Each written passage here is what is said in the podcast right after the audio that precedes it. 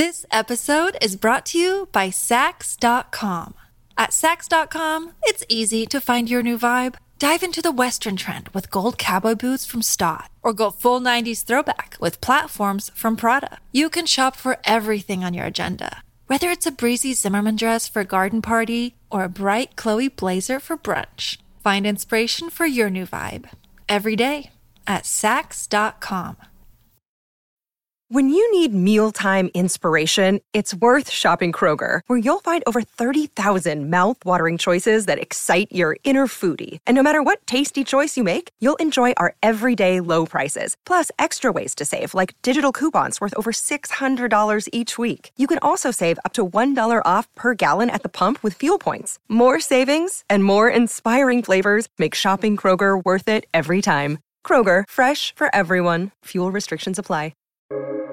Welcome to the New Books Network.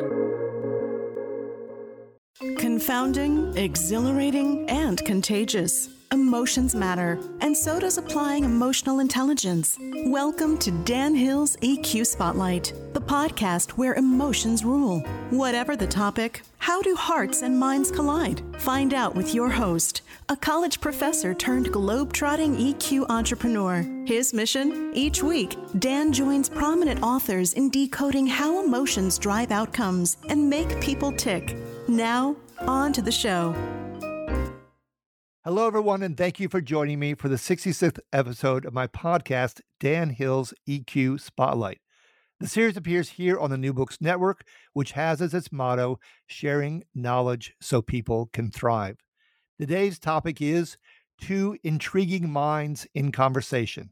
I'm joined by both David Birch and Fred Matser for a special edition episode focused on what you might call philosophizing on how one might or should see the world and live one's life.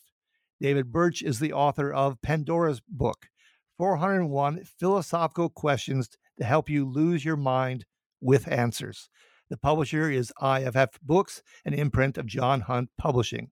And Fred Matser is the author of Beyond Us, a humanitarian's perspective on our values, beliefs, and way of life. The publisher is likewise IFF Books. David Birch teaches philosophy and religious studies at Highgate School in London and also works with the Philosophy Foundation. Fred Matser is the founder and chairman of the Fred Foundation and a leading Dutch humanitarian, as well as the founder or co founder of a wide range of other foundations. Welcome to the show, David and Fred. Hello, Thank Dan. you so much. Very much looking forward to it. So, briefly, let's start with you, David. Can you give us a little bit of an overview of your book? It's uh, intriguing, and how did you get to these 401 questions that you chose? Well, it started off uh, with questions I'd written for students. Um, they were sort of bored with the set topics that we were doing as part of public examinations, and um, I wanted something to stimulate them more and to provoke them more. So I started writing these questions, and I wrote about a dozen of them. And they're sort of philosophical questions with yes or no answers and uh, they just kept asking for more, and their appetite was insatiable um, to the point where I got to um, 401. Although there were more, I had to cut down. But the, the, I, then I wanted to just to sort of share that experience that they'd had through the questions um, and through discovering problems that they found particularly fascinating and important to them with with other people. And so it's sort of a an introduction to philosophy um, but which acts not to sort of guide you through the core topics, not to be a sort of 101 lecture series, but to to plunge you into the the kind of the aporia of philosophical confusion um, and experience for yourself um, the perplexities of philosophical thought. Um, and so the way I sort of conceive of it is introductory books tend to be sort of front doors into philosophy. They sort of welcome you in. I'm not sure philosophy quite works like that. I th- think it's more a subject you enter through trapdoors. They just the floor opens up beneath you, and, and, you suddenly find yourself confronted with philosophical questions that um, that um, that uh, you find particularly bewildering and baffling and exciting. And so that was really the aim of the book. And then the answers are drawn from uh, a variety of sources. Um, such as uh, writers as well as philosophers, um, because I just simply was almost approaching it as a sort of headness, wanting to find those texts that would be the most stimulating and interesting to use, not necessarily the ones that are um, uh, that would sort of be the the standard texts for those questions. You know, they were not the standard texts. I mean, after all, the questions like "Is perfume art? Is poetry flammable?" Uh, I enjoyed those very much. I'm glad the students uh, pushed you along in doing this. Um, and in Fred, in your case, what was the inspiration for the book, and what's it about? Yeah, my inspiration was that uh, I more and more came to see not only being a part of society and a world in which we live with society, with our environment and the animals, uh, I came more and more in a position that I could look at it. And a big uh, boost in that respect was a kind of transcendental experience which I had many years ago, which really brought me in a level of consciousness that was so informing and more than pleasant that I got out of that experience with many questions. And so I started to look from a distance and see how we behave and take a different perspective on our human behavior. And doing that, um, in doing that, it helps me also to change my own behavior behavior for the better. Yeah, no, I found it interesting because I, I approached both these initially as books that were about philosophy, but in David's case, I discovered all these wonderful literary allusions. Uh, and Fred, in your case, I said, well, you know, I think of philosophy in terms of one's thoughts, but you're very focused on physical sensations, one's emotions, and indeed how one actually behaves, including in, within a community structure. So there, there really there's a broad purview to this book that uh, goes far beyond what might be traditionally thought of as philosophy. I also have to say, in your case, Fred, there's some amazing endorsements for this book. I mean, it's not very often that I will see endorsements that range from Gorbachev to Jane Goodall. Uh, that that's uh, quite a range and, and, quite a compliment to you. Uh, David, in your case, let's go back to something that's pretty foundational. Right in the introduction, you say uh, you raise the question, why does philosophy exist? Um, so I want to give you a chance to answer that seminal question. um, I, yeah, I, I think my answer is entirely unsatisfactory. Um, but quite all right. Go ahead. Uh, I I sort of posit um, a, a, drive, sort of the cognitive equivalent to the libido, um, something that just um, impels us to uh, to question and to seek um, perplexity and bewildering sort of problems. Um, and it was just I was really just sort of reifying the the experience of I think the appetite, the the philosophical appetite. Um, is there actually such uh, a drive? Um, I called it the epinoia. Um, I, I don't I don't know. I mean, it was it was more just a way to sort of um, it's more like a homunculus, really, a sort of a character, the internal philosopher. Um, and so I, I, I, I, don't know why philosophy exists. but that's I mean, okay. I, I, I thought I thought you had an answer in part because you talked about our our insatiable curiosity that we we probe, we stretch, we wonder. We we know we don't actually have the answers, including to the question I just gave you. Yes, and, and that's actually okay because that's part of the predicament and part of the fun uh, in exploring it. I, am I putting words in your mouth, or is that a, a, fair enough distillation of what I thought I read in your introduction? No, yeah, that, that's fair. Um, uh, but that that insatiable curiosity, I'm not sure. I, I I don't have an explanation for that. Um, I mean, I suppose um, as a- animals, and I suppose Fred might have something to say about this, as animals seemingly that don't have our own natural habitats as such, who are able to go beyond particular habitats, maybe as a sort of to accompany that, we were given the sort of cognitive ability to also wander beyond conceptual uh, familiarity in our conceptual habitats. Um, so there might be a correlation there.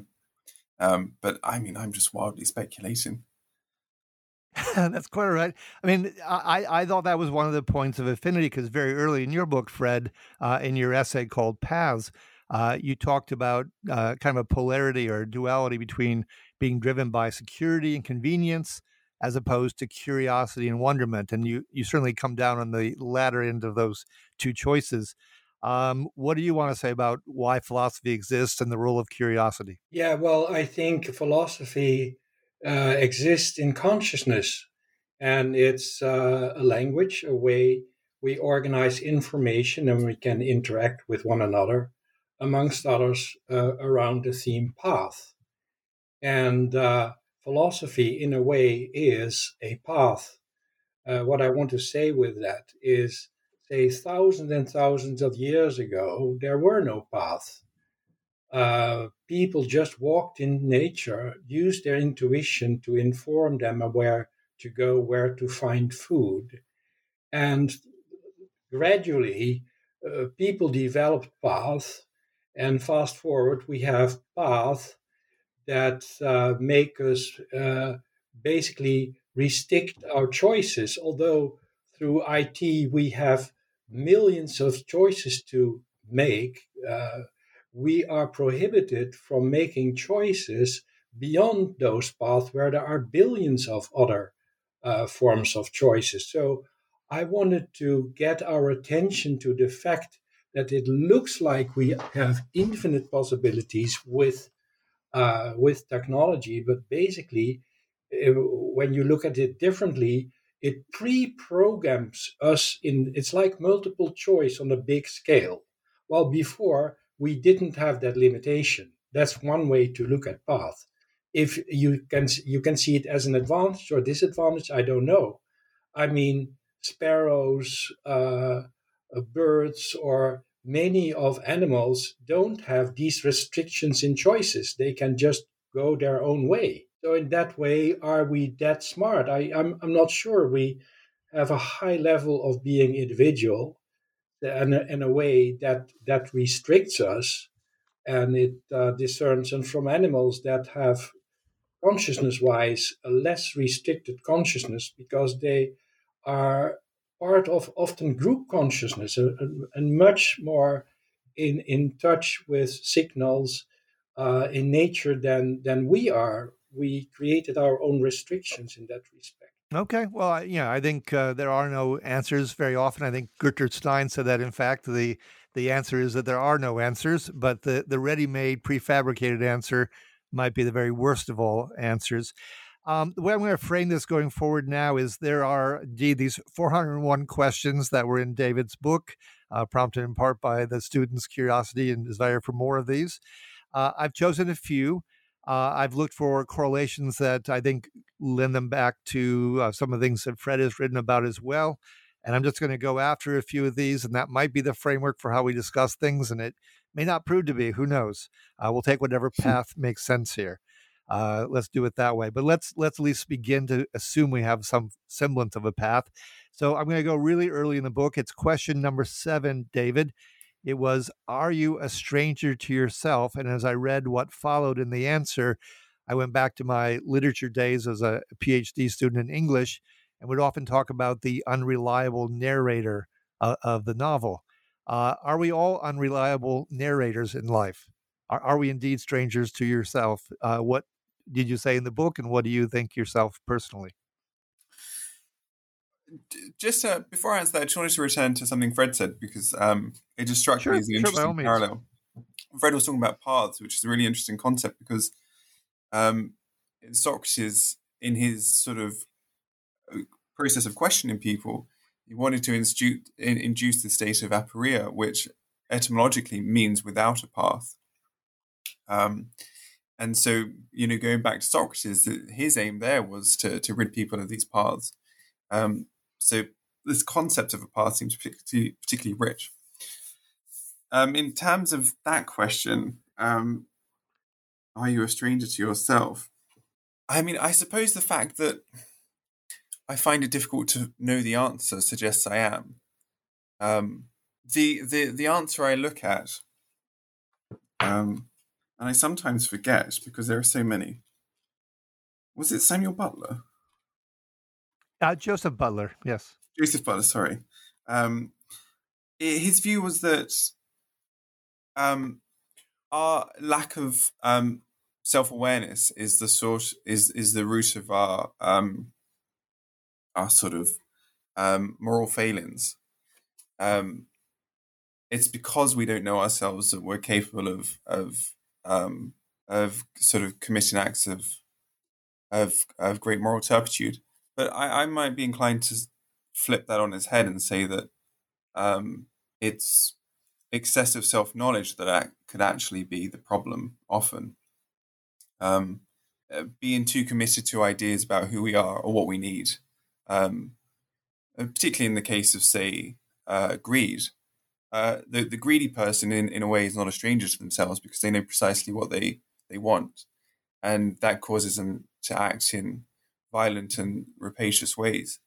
And so maybe um, sort of divesting ourselves of self knowledge is actually um,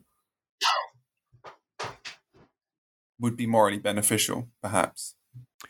Um, well, I don't want to make it too contemporary, but uh, since I've read the book and prepared the question, we've had the resignation of the governor of New York State, uh, Andrew Cuomo, who, in his uh, faux apology and taking quote unquote full responsibility for what took place with his transgressions with 11 women, did not, in fact, seem to take full responsibility, as pretty much everybody noted. He seemed to be uh, very much a stranger to himself, um, intentionally or or not. Mm. Um, so, uh, Fred, in, in your case, I, I thought a, a, correlation to this was you were talking about knowledge, including obviously self knowledge. And you know, an interesting quote you say, It is as if God were trying to call us, but the telephone line were always busy. Uh, what's your your viewpoint on the degree to which we we understand ourselves and indeed actually have knowledge, as opposed to what you called self-generated personal dramas? Yeah, um, we are in a way an expression of information that what expresses itself in form, and we can communicate information through the mind and through our feelings. And um, but if we help to put our mind to a rest, mind in a way is also an alternative to what I what we earlier discussed as the path, then we can go into the field of our feelings and heart. That means we can just graze the meadows and we can go through the forest without the path. And in that case, our consciousness can be informed from beyond. Instead of thinking, we allow ourselves to be thought.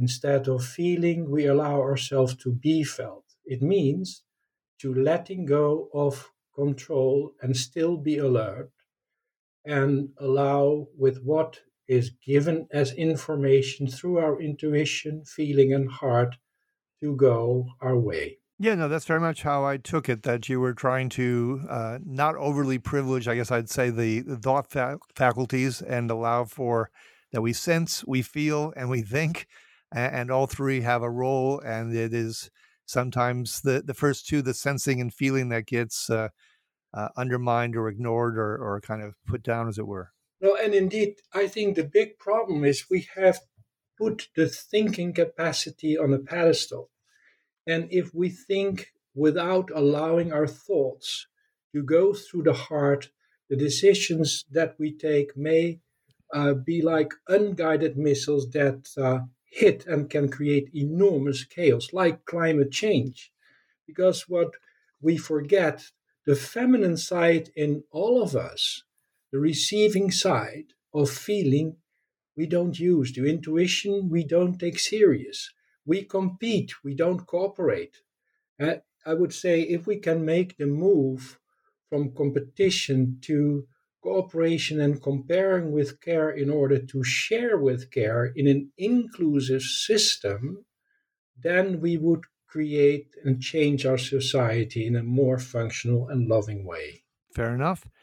Um, moving on, but in a related way, I'm hoping um, another thing you bring up, David, in the book, it's question 39. And I'm not trying to make you uh, grab your book and and, and quickly peruse through the uh, what was written on it, but uh, if you can speak from instinct or however you want to approach it. But the question number 39 is Do you have an identity? And I'm interested in this, in this, including in the context of Fred's book, because that identity, to the extent it is woven around oneself and the degree to which one understands oneself, but also bringing in uh, other people in your life, whether it's an intimate circle or community and society and even the, the planet itself. What what's your sense of how we might approach that question, which is so foundational? Do you have an identity? What what might you offer to us there? Well, it's interesting that you use the word circle because um, I think for that one I use Emerson as the answer. Um, you do from his uh, essay circles, um, and the way he seems to conceive of identity is that it's it's a limitation, or or at least our identity should be fashioned through a sort of process of constantly uh, evolving into greater circles, a process of becoming.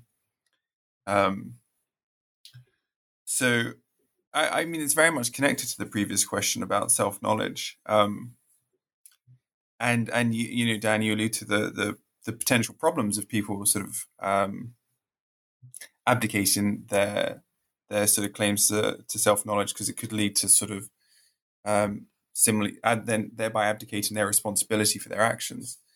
Um, and so there are there are possibly dangers, but I, I, think I would I'm more sympathetic to the the sort of the Emersonian perspective of um, that our identity should be something in which we're constantly seeking to to sort of shed, um, and uh, and and again that self knowledge can um, can be uh, a sort of terrible limitation on our capacity to to to think. Um, um, and, and maybe it's similar to what Fred was saying that is it's better to embrace a sort of um, a state of openness, um, and that uh, notions of identity can foreclose that.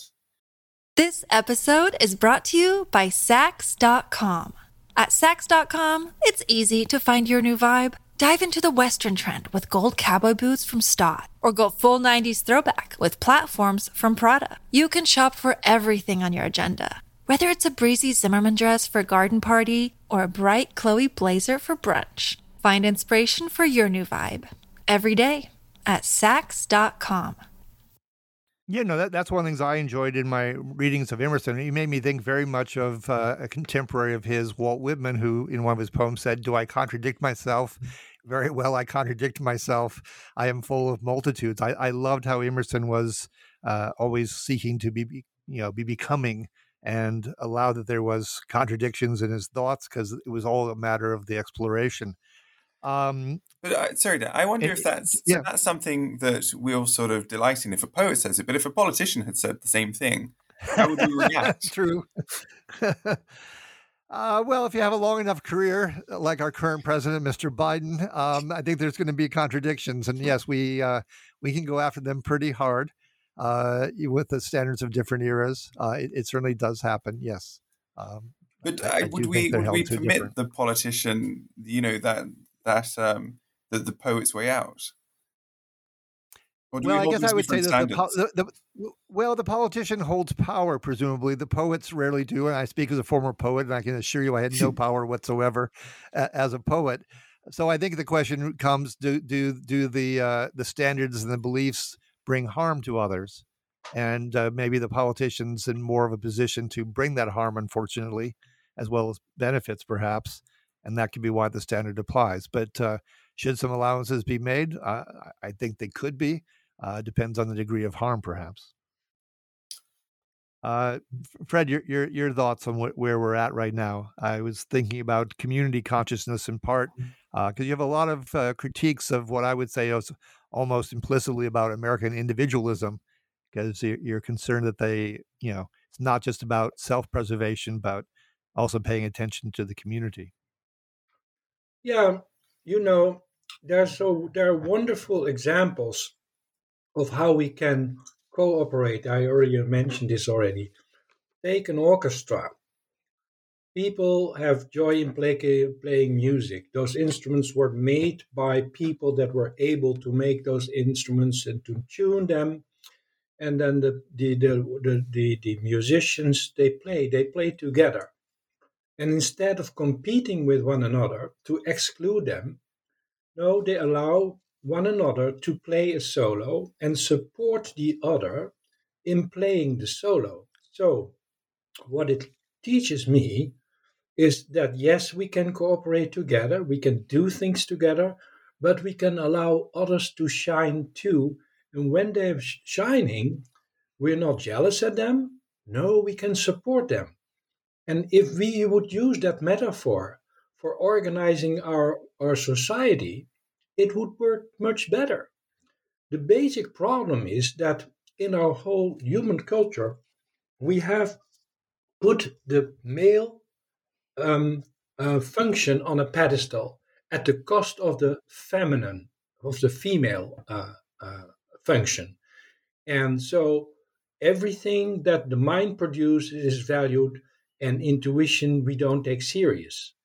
And so the male part comes comes with individualism and competition and cooperation and togetherness uh, that is uh, uh a representation of, of the female principle. So if women can help us to more use our female side and when we can as men remind women to not go and make the same mistakes as we do we could do things together much better okay well that uh, brings me nicely to the next topic i want to talk about which is indeed the, the role of emotions and I'll, I'll stay with you fred for a moment because maybe you want to elaborate on what you just said because this comes up in your essay on competition as opposed to cooperation, which is what an orchestra needs. And uh, you have the statement, all we ultimately have are our own feelings. And where I want to take this in a moment is one of the questions you raise, David, is can emotions lie? And another question was, is everything we do motivated by desire? Uh, and the degree to which we're talking about reason versus emotion and desire would be intriguing to me. But let let's stay with you, Fred, for a moment. Uh, what more would you like to say about the the importance of that statement? Uh, ultimately, all we have are our own inner feelings. That seems like really uh, central to your to your essays. Yeah. The first thing I wanted to to reiterate: uh, allow yourself to listen to your feelings, and do know when your feelings are burdened with emotions. Emotions are different from feelings. Feelings in itself are basically neutral. It's the vibration, the pure vibration that we can experience when we don't have opinions. So then we can be part of a total consciousness. But emotions are very popular in, in a way, they are forms of fear that makes the instrument of feeling play false. When you play the violin on, on the string, the, the, the sound it produces has the freedom to go through the body of the violin. And an emotion in, in that way of expressing it is like a block of chewing gum on that um, body of the violin.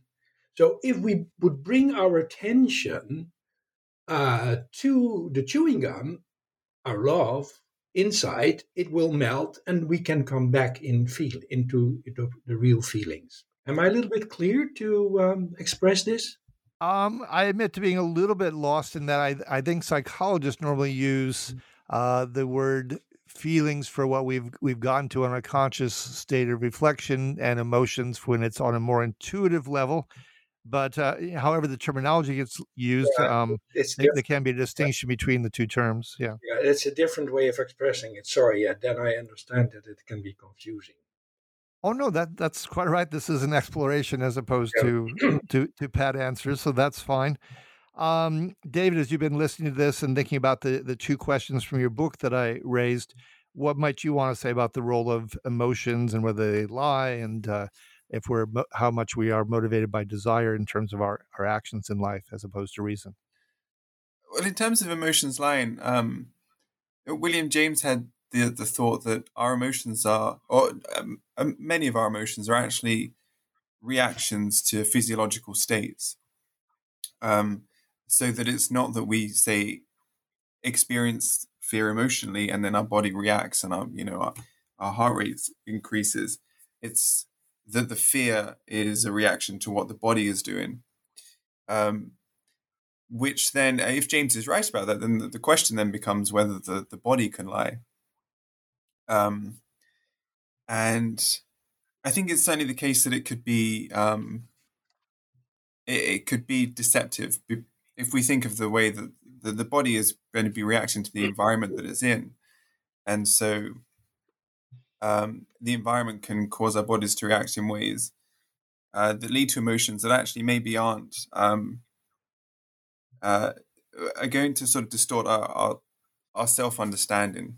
Um, so, for instance, um, uh, an example maybe uh, you go into an example and uh, Sure. It leads to a sense of nervousness. And that might lead you to believe that, wow, you think this is really important or this is really what you want. Um, but it, that might not be the case at all. But the environment has uh, impressed itself upon you in such a way that can um, distort the way you feel and then distort your understanding of, of, of what you really want. I think um, it reminds me of something uh, Gilles Deleuze said, um, I think in Anti Oedipus, that the um, the incest taboo doesn't exist because it's actually what we want. It's the taboo is created to make us believe it's what we want, um, and so the the taboo is there to manufacture a sort of sense of of desire which isn't actually true. Um, and in terms of that question of of um, do we always follow our desires? I think I'd think that in normative terms, and, and, and think we don't, and, and maybe think that we that we ought to. I mean, Jeremy Bentham, the the utilitarian, thought that we are always desirous of pleasure. We're always pursuing pleasure, which is a sort of um, almost a paradoxical state because it's sort of always desiring satisfaction, which is an end to desire. So desire is sort of seeking its own annihilation. Um, but I think it would be an interesting experiment to sort of to live in such a way that the things that we're perpetually desiring are desire itself. Um, and I think that would be an interesting project. Well, I, I do have a couple of foundational beliefs in this realm. One is, and, and I, I really intrigued with the idea can the body lie to itself and how much is the presentation, the stimuli, and the environment and the situation something that could lead to us, you know, the, the body unwittingly lying to itself, if nothing else. Mm. I guess one thing I go to is a statement someone once made that, you know, the, the two things we most want in life is to feel good about ourselves and to attract others. And it comes back to survival.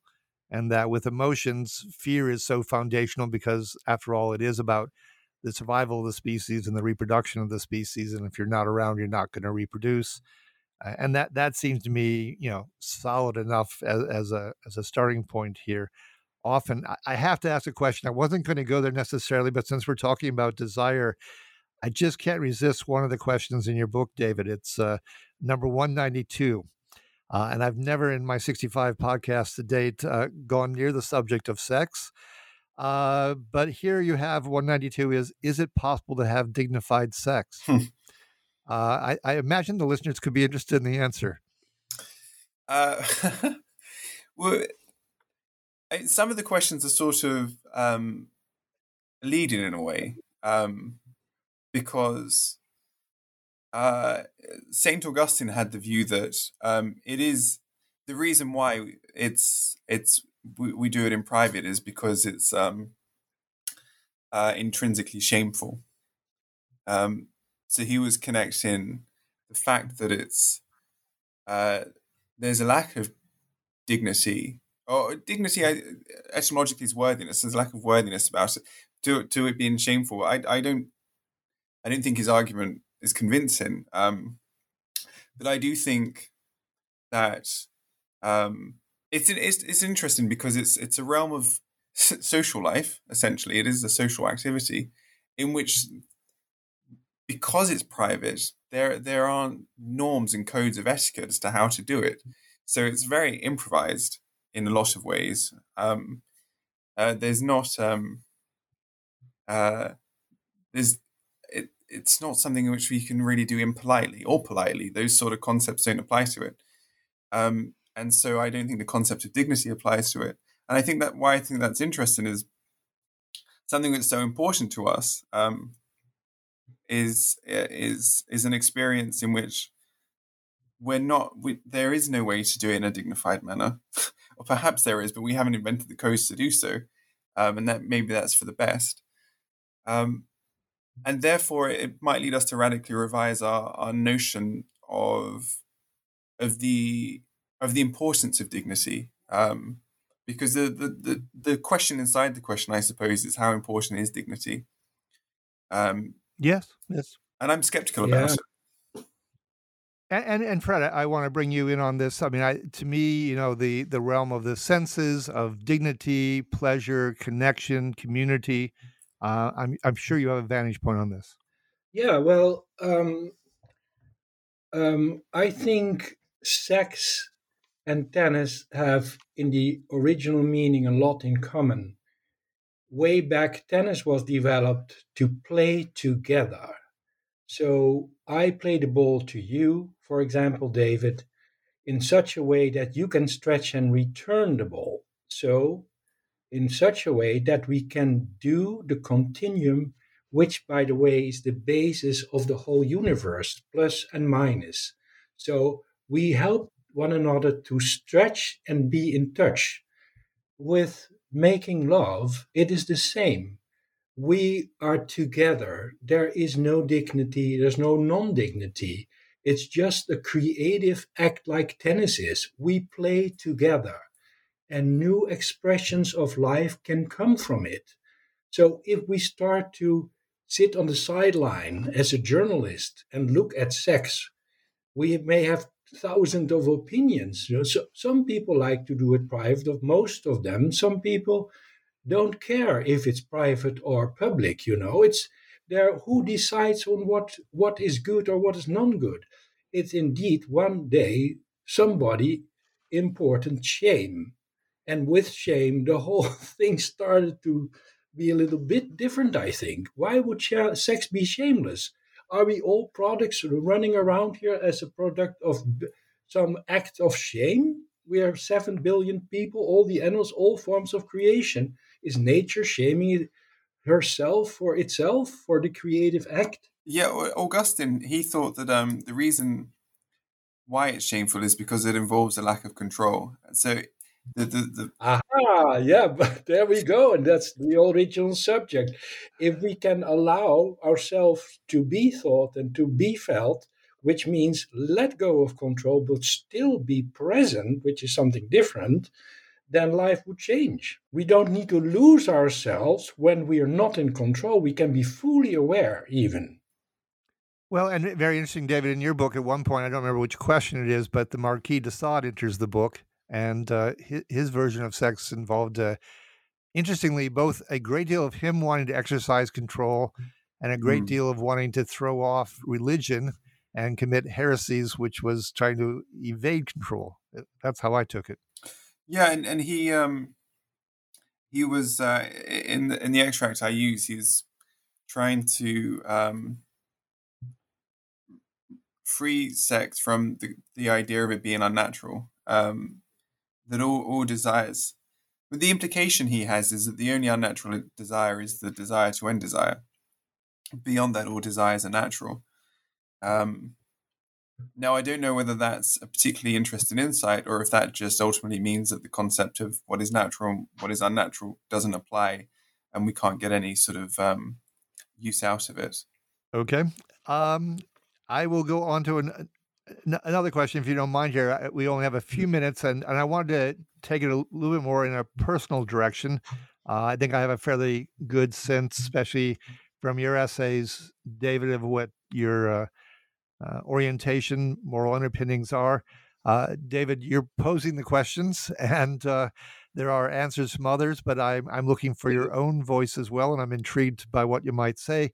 One of the questions, 108, was which would you most like to excel in? And the options given in 108, if I remember correctly, were strength, intelligence, kindness, or beauty. forced, forced to choose, David, in your case, I'm curious what your answer might be. Um, uh, the the thing is, these questions they can be quite revealing, and you know, um, so I, I, I feel I ought to say kindness, um, but I think in truth my answer would be intelligence. Um, and and sure, and anything you want to elaborate on on that? Um, not um. So I mean, uh, the, you know, there's a way of uh, conceiving of intelligence. And I think we've been alluding to this throughout, which is that of of possessing the answers and of um, of uh, being able to, say, uh, attain a sort of sense of superiority over others because you you possess these answers and you possess the knowledge. But I would see intelligence as as really being the ability to um, identify uh, problems and to um, use problems in ways to um, extend and excite uh, your own thoughts. Um, so, as I conceive it uh, of it, that an intelligent life would be an, ex- an exciting life.